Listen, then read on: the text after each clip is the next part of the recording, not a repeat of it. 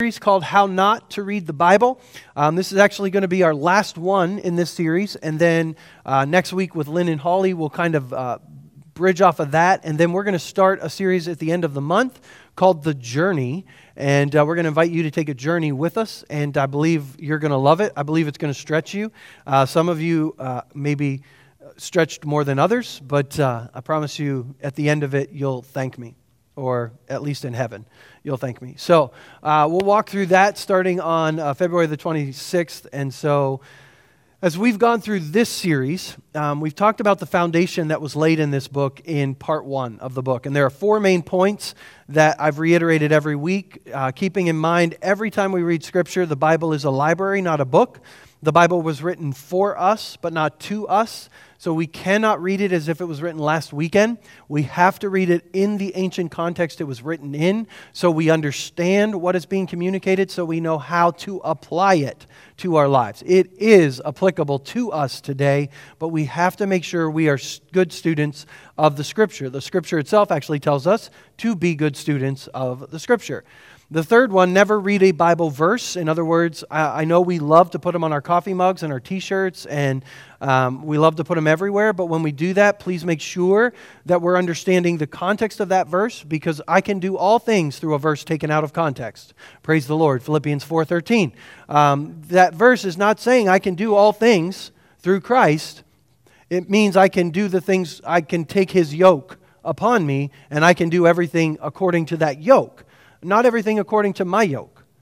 Okay, but I can twist that verse and God's going to make me a great basketball player if I write Philippians 4:13 on my shoes. Praise God. I can do all things, win an NBA championship through Jesus Christ.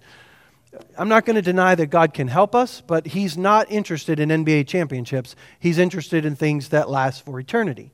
Okay, so he wants to transform our lives. And if NBA championships won't transform your life, he's not into you having that. So that's the God that we serve. He wants what's best for us. You know that. When you go to the store with your children, you don't buy them everything they ask for. You don't give them everything that they ask for. You give them what is best for them, hopefully, as a parent. So never read a Bible verse. And then the last one, and probably the most important one, all of the Bible points to Jesus. And that foundation is used throughout the book in part two to talk about some of those strange Old Testament laws and how we apply them. In part three, how we do take some of those passages about women and the role of women in the home or in the church and how do we understand them. The, the Bible and science, how do we understand Genesis chapter one?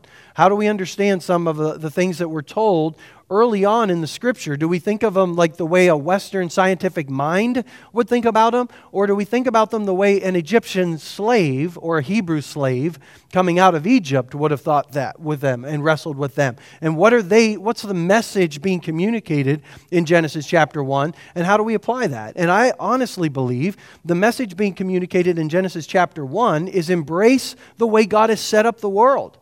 There is a yoke that God has used to set up the world, and it's a seven day rotation where God is on his throne, resting in his kingdom on day seven and every day after that. There is no evening and morning on the seventh day. The seventh day lasts forever. And we traced that through Scripture as we looked at that part. And then last week, when we talked about Jesus being the only way, I've alluded to the verse in Matthew chapter 11, if you want to throw that up on the screen. Matthew chapter 11, verse 28 Come to me, all you who are weary and burdened, and I will give you rest. Take my yoke upon you and learn from me, for I am gentle and humble in heart, and you will find rest for your souls. My yoke is easy and my burden is light. Jesus is calling us to follow him in a way of life. And that way of life may be easy once we embrace it in the sense that it, it brings rest, but it is not easy in the sense that it goes against the grain of our world. When we interpret the scripture, when we look at what Jesus is saying, we have to understand that Jesus is not saying, you know, follow me, add me to your life, and then I'll give you a ticket to heaven so when you die, you get to come be with me. Jesus is granting us access to the kingdom of heaven on earth now. Now, the kingdom of, of, heaven will not be fully realized till Jesus comes again, but we keep striving for his kingdom to come. And the only way to do that is to live according to his kingdom, not according to the kingdoms of this world. I showed you um, a graphic last week. If you can throw that next slide up on there. Um, there are two kingdoms that are represented throughout. I did better this week, didn't I? Um, there are two kingdoms represented all through Scripture the kingdom of the world, the kingdom of empire, the kingdom of God, or the kingdom of heaven, or the kingdom of shalom. That word shalom, literally translated, just means peace. But it is so much more than peace. It's about wholeness. It's about rightness. It's about healing. It's about life. It's about freedom. It's about salvation. It's like a total sense of complete well being. That's how the Jews would greet each other shalom. Shalom, the well being of God on your life. How many of you want to live under a cloud of shalom? Man, I, me, I want to live there. But that doesn't mean everything in my life has to be perfect. I can live under shalom and fall asleep on a boat in the middle of a storm if the kingdom within is greater than the kingdom without. But for most of us, we want to add Jesus to our boat, but we don't want to make Jesus the center of our lives. And so when we're on the boat, we're just like the disciples. Wait, are you going to, don't you care? We're drowning. And Jesus is like, Don't you believe yet? How frustrated he became. But he never gave up on them, he loved them. His yoke is easy, his burden, burden is light. If we are committed to following after him, he will come to break that mindset. The people of Israel are a great example of this because when they come out of captivity, you have to keep in mind Hebrew slaves um, were in Egypt slavery for 430 years. Imagine being a people enslaved for 430 years. Context the United States of America is 247 years old.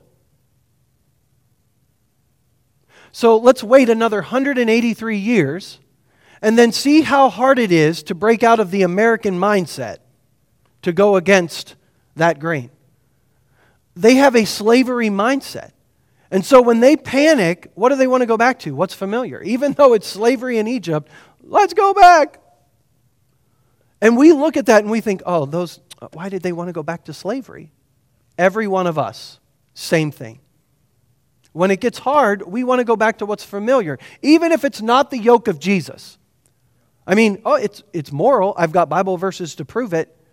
But you can twist the scripture and make it your yoke and not his yoke. That's why we want to be good students of the word to make sure I'm taking his yoke upon me.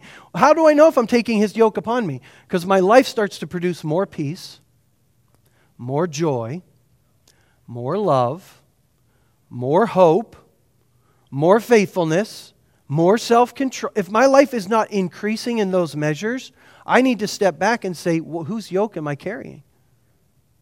I mean, that's the reality. I mean, it's not, con- I'm not trying to say you're not on your way to heaven, you don't have your ticket punched, but I'm saying if you want the kingdom to flourish in your life, you have to embrace the way of Jesus. It, you do not flourish under our own way. We don't flourish under fear, we don't flourish under lack, we don't flourish under force, under stick or sword or self preservation. God took them into the wilderness to teach them to trust and not fear.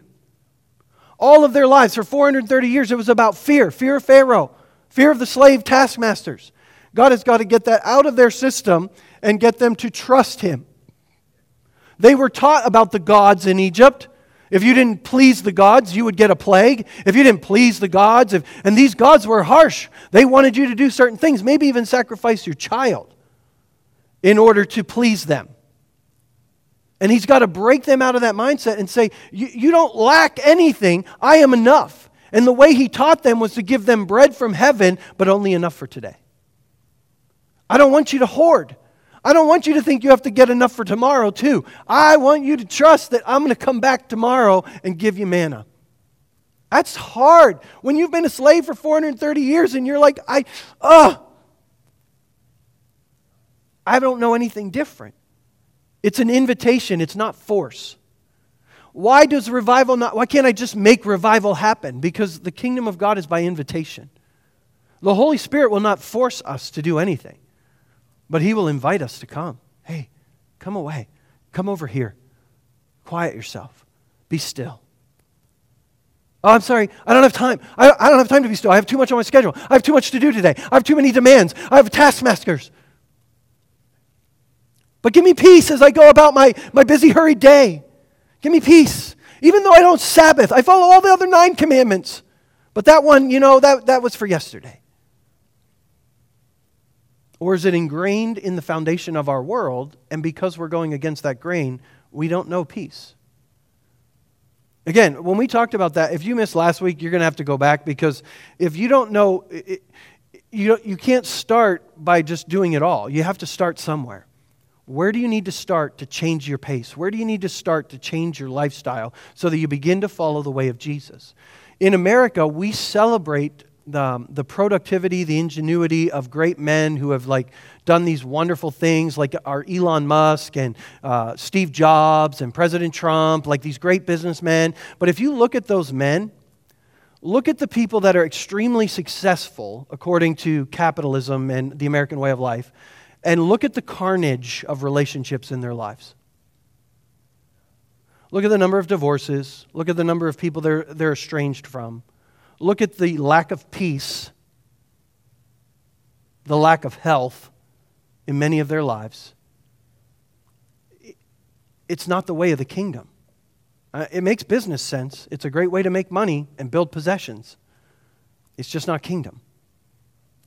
And we celebrate that sometimes in America and we wave it under the, the, the auspice of the Bible that God is on our side. I don't, I don't know if He is. He's on everybody's side. the question isn't whether God's on our side, it's whether we're on His side. He's got a yoke. Are we carrying it? That's a great question. So, whew, um, that's been a personal journey for me too. Um, I just love the way that the Holy Spirit is using uh, the Scripture to, to help me and to grow. Um, but there's, there's more I could unpack, but I, I think this is foundational. Uh, the reason I spent two weeks and now really a half a week unpacking some of that is I think it's foundational to who we are as a church, to who we are as individual believers, and uh, we're going to keep hearing about it as we go through the year. So if you don't like that message, uh, you're going to have a rough year here at Restoration Church because that's what we're going to talk about. We're going to embrace the yoke of Jesus, um, and eventually we're going to like it. Uh, I think it was it Isaiah that had the yoke. God had him put a yoke on, and then the people broke it. And he's like, if you want to break the yoke of wood, I'll give you a yoke of iron. I love it. I mean, that's the way God works. It sounds like a punishment, but he's like, you have to learn this because I want you to flourish. And flourishing is not breaking my yoke. Flourishing is embracing it. And if you don't embrace it, I'll send the ruthless Babylonians to take you into exile because you're going to learn it, because it's going to cause you to flourish, and I love you. That's great. So let's talk about the horrors of the Bible, shall we? Part six, I've titled this message, The Horrors of the Bible. I actually joked that the reason I had to wear the Eagles shirt today was because we were talking about the horrors of the Bible, so mm, it was so appropriate. I mean, these fans not only throw snowballs at Santa Claus, they throw beer bottles at Vikings fans. Uh, sometimes the fan base of the city of brotherly love is less than brotherly love. And so, uh, but please do not judge all Eagles fans by some of the, you know, less nice Eagles fans. They're not all like that. I've met Tim. Tim's a great guy, and uh, I don't know why he likes the Eagles uh, because obviously God shines on Florida and the Dolphins are his team. But anyway, that's beside the point. So, as we talk about the horrors of the Bible, um, this is probably the thing that the majority of people who wrestle with the Bible um, really wrestle with. These are the things that there just aren't always good answers for. Um, I'm going to try to provide some today, but it's not there. And when you stop, in the book, he, ch- he challenges us to stop and think about the way we've sanitized some of the stories in the Bible to teach them to our children. Uh, and we even sing cute little songs like uh, Joshua fought the battle of Jericho, Jericho, and the walls came tumbling down. And we don't think about the fact that all the women and children were killed and slaughtered, but we celebrate that the walls came tumbling down. Uh, we do that. And or one of my favorite songs, I will sing unto the Lord, for he has triumphed gloriously, the horse and the rider thrown into the sea. Woo! I mean, we're celebrating the fact that the Egyptian army was drowned. I mean, I get it. it just doesn't sometimes make sense. We, I mean, the scripture teaches us don't celebrate when the wicked are perished, when the wicked are destroyed. Like, we're not supposed to live that way. And so, as a result of it, it creates a lot of memes similar to the one here. This is the parental advisory meme that you're supposed to put on your Bible. Uh, warning don't let your kids read this. Um, I, you know, the, to me, the last story in the book of Judges, um, man, is like the worst story ever. Like the, the guy whose concubine gets basically gang raped and then killed, and so he cuts her up into pieces and ships her body parts all over the, the nation to like, and it's just like, oh my, NC 17 on that thing. Because it's like, what, why is that even in the Bible? But when you do what is right in your own eyes, that's where society ends up. And even as the people of God, that can happen. And so maybe you've already made peace with some of these um, passages of Scripture, uh, but you're probably going to encounter people who haven't. And so hopefully we'll give you some tools on how to wrestle with that. But I want to share a quote with you from one of my favorite teachers. It's a guy by the name of Marty Solomon. And he wrote a book that was just recently published called Asking Better Questions of the Bible. And this is what he says I'm a teacher who passionately encourages people to think critically and ask big questions. I believe we should be free to doubt and let those doubts carry us into deeper wonder and curiosity. Our doubts shouldn't scare us, but neither should we embrace them as a place to settle, a permanent state of being. Doubts are invitations, opportunities to continue the journey of discovery. That's why I try to cultivate a kind of learning space, a place where doubts are welcome and find a voice. It's why I talk about the overlooked historical context or the cultural assumptions that could be driving the biblical conversation. I love to examine the theories put forward by academic experts who've given their lives to studying these details. Questions invigorate my study. Many of these experts probably wouldn't share my commitment to the scripture's inspiration. The, word text, the world of textual criticism can be a cold analytical place. But here is what I know the discoveries and proposals that I have found make the scriptures come alive and burst with Keller. As we search through the data, pondering the conclusions and doubts of others, considering things that may seem off limits at first, that practice, far from driving us from the truth, further reinforces the power and the beauty of the text, what I often call the Bible. We become people who take God's word more seriously when we think through and grapple with the implications of these ideas. In other words, when we read the Bible quickly every day and we just say, oh, yeah, that, that's in there, but you know, he, you know, whatever, and we don't actually start to question and dig and find out what's going on, and we don't study the scripture or read all of it, how can we say we take the Bible seriously? How can we say we value the Word of God if we spend five or ten minutes in it a day and that's it? We don't take it seriously. We do misinterpret it, we do misuse it. We have to be better students of the Word. In the book that we're reading, Dan Kimball talks about putting a Quran cover, you know, the, the holy book of the Muslims, the Quran, Quran. Here, he put a, a cover on a book, on a Bible, and he put some scripture verses out to, to test how people would react to them. Leviticus chapter 26. If you reject my decrees and abhor my laws and fail to carry out all my commands and so violate my covenant, he lists off what's going to happen. And then in verse 29, he says, You will eat the flesh of your sons and the flesh of your daughters.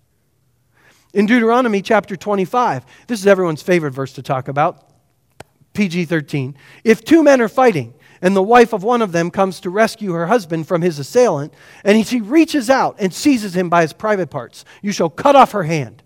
Show her no pity. Psalm 137, verse 9. Happy is the one who seizes your infants and dashes them against the rocks. Imagine people thinking those passages of Scripture are from the Quran and their reaction to that. Oh, Islam is such a terrible, violent, like, oh, it's just so bad. And that's exactly how they reacted. But then their reaction when they were told those actually come from the Bible oh, well, they must mean something different, right? What do they mean? There's lots of difficult passages. If you read uh, Exodus chapter 11, listen to this as if it was the first time you've heard it. It's so hard to do. So Moses said, This is what the Lord says. About midnight, I will go throughout Egypt. Every firstborn son in Egypt will die. From the firstborn son of Pharaoh, who sits on the throne. Okay, I get that. To the firstborn son of the female slave, who is at her handmill. All the firstborn of the cattle as well. There will be loud wailing, I bet, throughout Egypt, worse than there's ever been or ever will be. I mean, when we read that Herod killed the babies in the Christmas story, man, we're like, oh, Herod, that's. But Scripture says God did this one. There was no other way. This is what had to be. 1 Samuel chapter 15. This is what the Lord Almighty says I will punish the Amalekites for what they did to Israel when they waylaid them as they came up from Egypt. Now, go attack the Amalekites and totally destroy all that belongs to them. Do not spare them.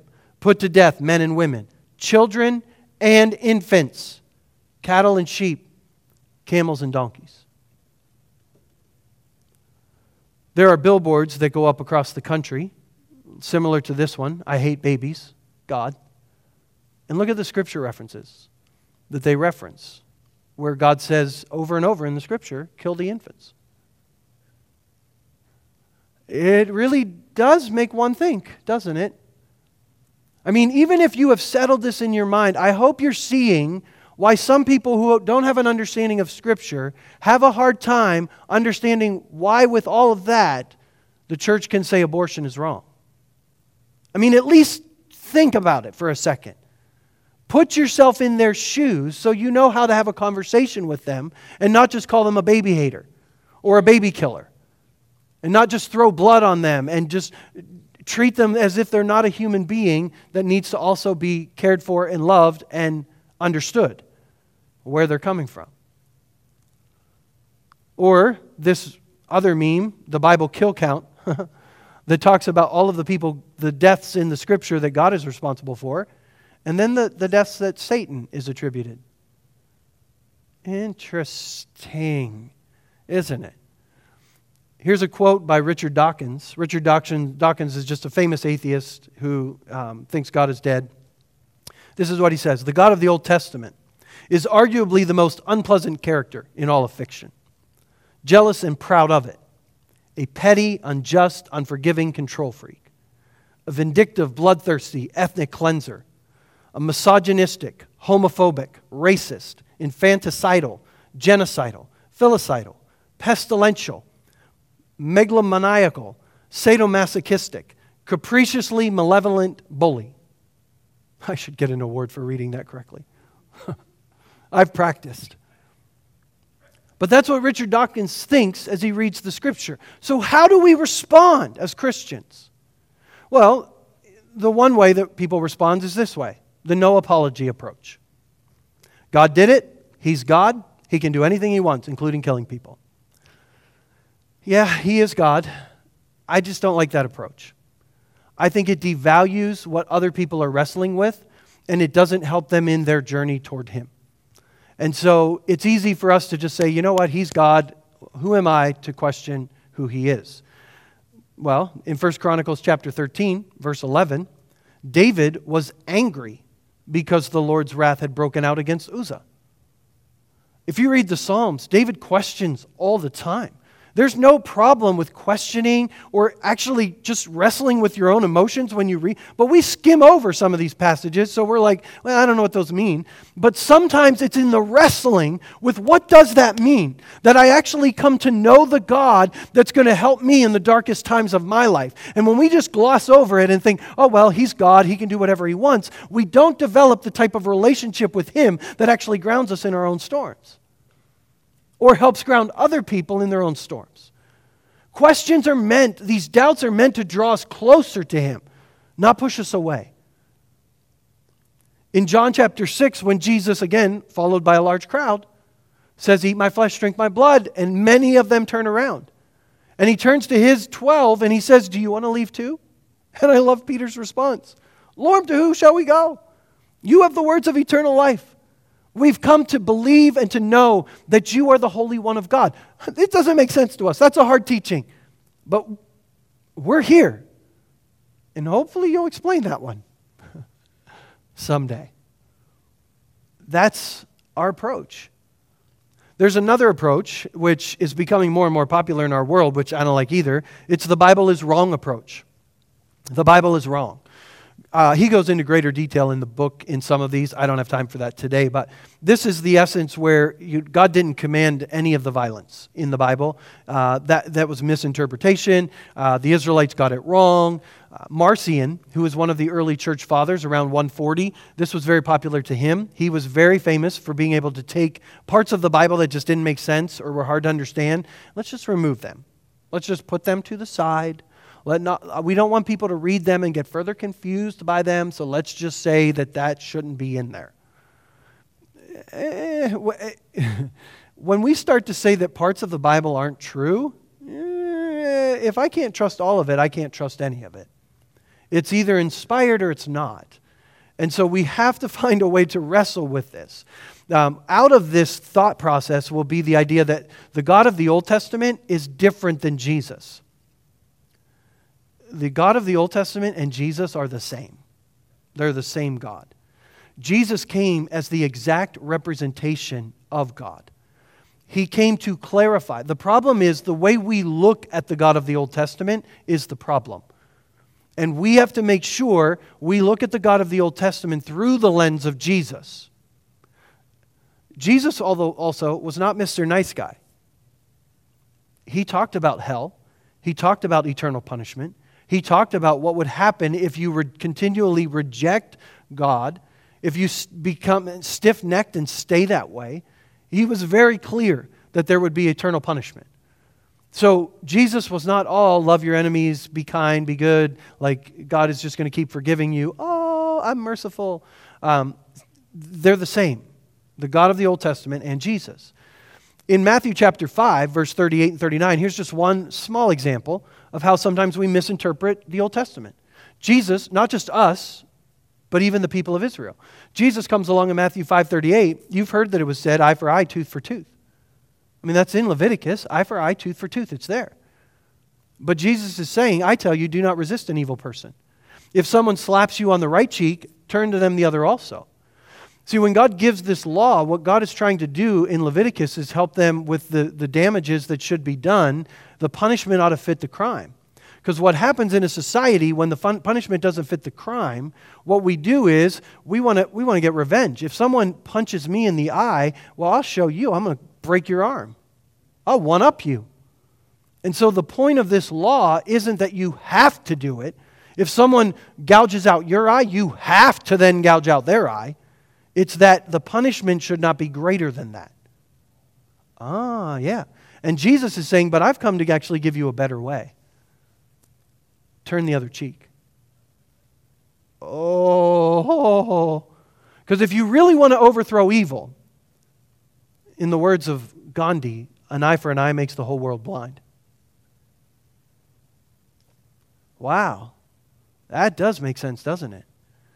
Am I saying there should never be punishment for crime? No, the Lord gives the sword to the government to punish evildoers. Absolutely. It's there. It should be done. But in, as people of the kingdom, I don't have to always get even with those. In fact, if I want them to come into the kingdom, if I want the power of God to be released in my life and in their life, I act like God. And He is merciful. And He has never treated me as my sins deserve. And so you're not going to get there overnight. You're not going to wake up tomorrow and be able to just say, oh, I'm going to forgive everybody that does anything wrong to me today. I can't even drive down the road without like honking at someone or being upset that they like are not following the traffic laws. Hello. But maybe if I start to take his yoke upon me, I'll get there. It's not about being there tomorrow, it's about being on the journey there. And I long for the day when the lion lays down with the lamb. And we've relegated our theology to the fact that that can only happen when Jesus Christ comes and steps on the planet again. Hallelujah. Until then, we just have to, you know, hunker down, buy some guns, and just be ready. Or maybe we can actually start walking that way now. And you can actually create a pocket somewhere on the earth where heaven opens up and God's glory comes and rests on a city. Ooh, that's going to be costly, but I want to go there. So, how do we make sense of all of these difficult passages? Well, one, don't read a Bible verse. Make sure you take all of these difficult passages and lay them next to things like Exodus 34. In Exodus 34, the Lord, the Lord, the compassionate and gracious God, slow to anger, abounding in love and faithfulness, maintaining love to thousands and forgiving wickedness, rebellion, and sin, and he does not leave the guilty unpunished. You always have to keep it in context. Keep the, all, the difficult passages in the context with all of the passages so you don't do this. I don't know if you've ever seen the preview for the movie Scary Mary. Have you ever seen the movie Scary Mary? Uh, here, one minute, it's a preview. Watch this.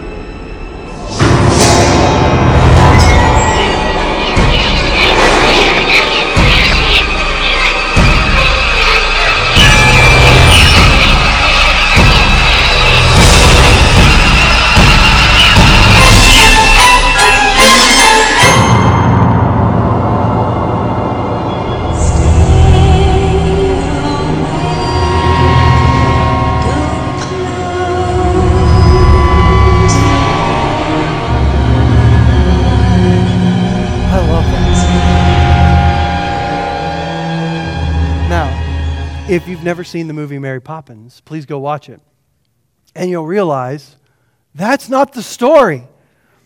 But when you start pulling out some scriptures about being dashed against rocks, and we lose sight of the, the story of the Bible. In the book, Dan gives us lots of uh, ways to try to make sense of some of this. One of the things he reminds us is that most of the violent Bible passages are a short, limited time in biblical history. They're not like all scattered throughout all of the Old Testament. There's a period of time where it's not just a random killing. God is trying to bring a people into this land of the Bible. We look at that, that area of the Bible and we think, why would anybody want that land? But in that time period, that was the center of the known world. That was an important trade route, that was an important land bridge, and that was like a significant piece of real estate. Everybody wanted that piece of real estate, and God wanted his people living there so that he could put himself on display in the midst of those people. The battles that these people fought were not ethnic cleansing. It was not a genocide. The people that were in the land were guilty of extreme wickedness. God was punishing the wickedness of many of these cultures. In Deuteronomy chapter 9, verse 5, the Lord reminds the people of Israel of this It is not because of your righteousness or your integrity that you are going in to take possession of their land, but on account of the wickedness of these nations. The Lord your God will drive them out before you. That's an important phrase. We're going to come back to it. To accomplish what he swore to your fathers, to Abraham, to Isaac, and to Jacob. When the people of God in this land became the anti story and started acting like the Canaanites that were there before them, God took them into captivity and he used the ruthless Babylonians to do it. So God is not just a, uh, a, he's trying to like wipe out certain culture groups. What God is doing is punishing sin, and he did it to his own people.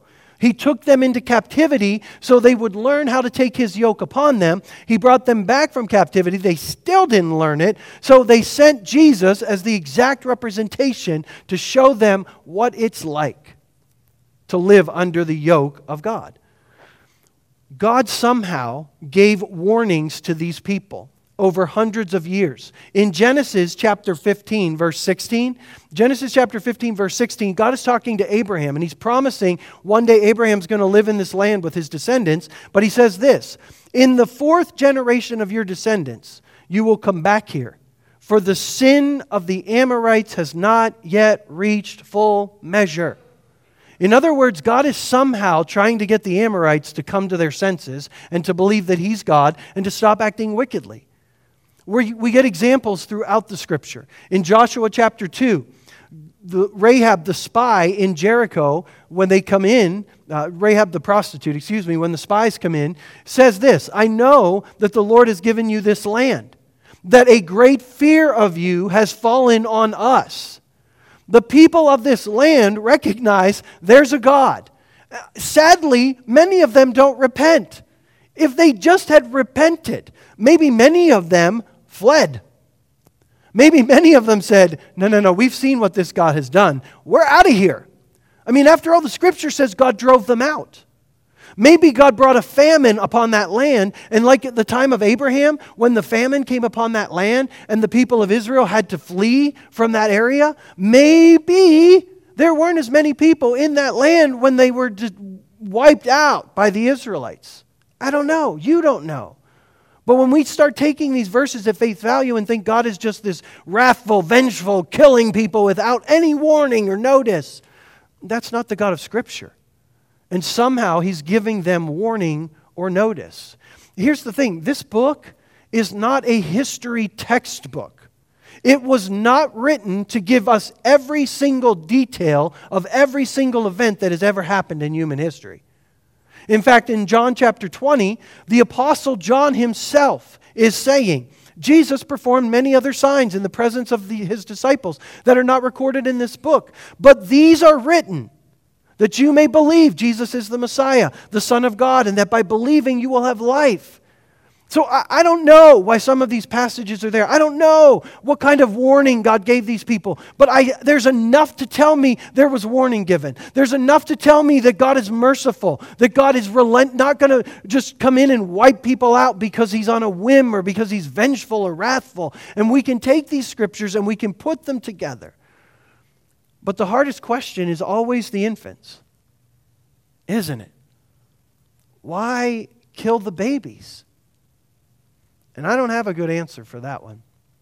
I do know that Psalm 137, verse 9, that we read earlier, happy is the one who seizes your infants and dashes them against the rocks, is about the Babylonian captivity. It's about the people of Babylon. The armies are coming in. And actually, the armies of this time period, when all of the people were killed, they didn't have time to care for infants. So they assumed that just killing the infants as quickly as possible was the best thing to do. It was the humane way of war in that culture. I know, like in our world, it's like, ah, uh, there's got to be a better way. I don't know. Did God orchestrate it? Did God make it happen? If He did, I promise you it's descriptive and not prescriptive in meaning it's telling us what happened, but not saying God wanted this to happen. God never wants the death of anyone. He does not take pleasure in the death of the wicked, and neither should you and I. So, yeah, the horse and the rider were thrown into the sea, but maybe we shouldn't sing about it in church. Oh, but the people of Israel sang about it. Miriam danced with the tambourine, and God didn't strike her dead. Eh, Miriam had some issues. I mean, remember, she did get leprosy a, couple chapters later. Just because God doesn't strike someone dead for something they do in the moment doesn't mean God is pleased with what they did. Okay? You can celebrate the victory of God without celebrating the death of your enemy. That's the God of the New Testament and the God of the Old Testament. The reality of life is hard things happen. Things I don't understand, things you don't understand, tragedy happens, difficulties happen. And I think when we gloss over difficult passages of the Bible and we really don't dig into them, I would hardly say what we did this morning was digging. I scratched the surface. If you want to read the chapter, he'll go even deeper into some of the stuff that I talked about today. But we have to start wrestling with some of these difficulties, not for the information it gives us, Studying this book is not about getting information. Studying this book is about bringing me into a relationship with a God that is going to ground me in every storm of my life. And if I do not wrestle with the difficult parts, I will not be fully grounded when that storm comes. That's why I keep repeating over and over and challenging you get in the book, use this resource. Come out on Saturday and dig into the scripture with us and study. I know it's difficult to carve out time from our schedules. I know that we don't always we can't always make things happen, but we've got to start somewhere and we ought to start today. Here's the reality of life. I hate movies with sad endings. I hate the Christmas shoes. Let's just be honest. It's the worst Christmas movie ever made. Moms should not die at Christmas. Moms shouldn't die ever. But they do. But here's the thing I'm not going to entertain myself with that. Okay? Because life is full of stuff like that. I don't need to see a movie that's just going to stir those emotions up. Okay?